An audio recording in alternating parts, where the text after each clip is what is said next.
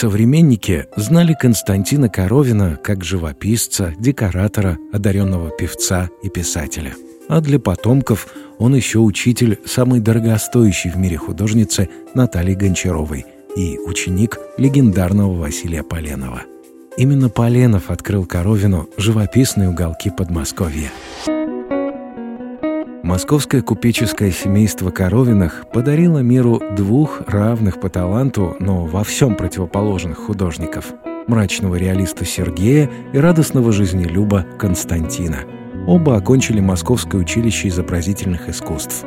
Но именно обаятельному Константину Коровину выпала карта баловни судьбы – все у этого красивого человека складывалось удивительно гладко, а трудностей он просто не замечал. Из воспоминаний очевидцев. Костя Коровин обратил на себя внимание на первой ученической выставке в училище живописи картиной «Весна», такой живописной, непосредственной, с большой вороной на обнаженном дереве. Он был общий баловень, причем всегда кто-нибудь за него просил. Простите ему, он так талантлив. 15-летний Костя Коровин сразу стал любимцем профессора училища Василия Поленова. Их связала крепкая дружба. Три сезона подряд Коровин проводит лето на дачах Поленова под Подольском и в Жуковке на Клязьме. Это было счастливое время. Недаром перед смертью Поленов попросил повесить у себя в изголовье, написанный любимым учеником Коровиным, подольский пейзаж «Речка в Меньшове».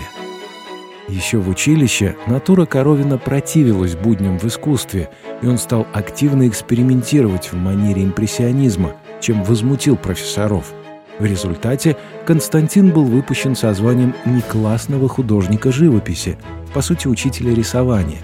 Но Василий Поленов рекомендовал своего ученика крупнейшему меценату России Саве Мамонтову. Проходит немного времени, и вот Константин Коровин – академик, художник-консультант императорских театров. Он был на расхват.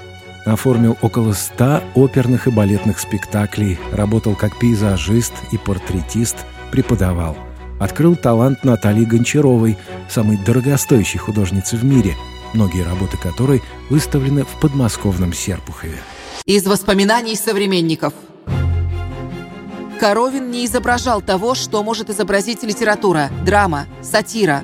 Он не берет той стороны вещей, которая находит свое выражение в скульптуре или архитектуре.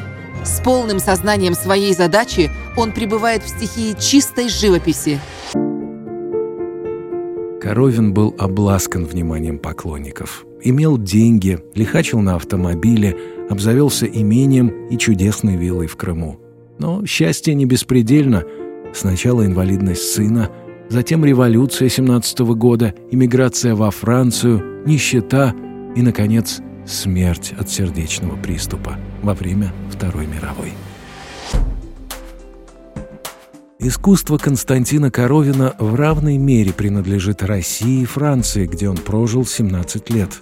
Отрыв от родины оказался для художника трагическим. Стиль его живописи сильно изменился – Коровин не скрывал тоски по прежней дореволюционной России и жалел о ее утрате.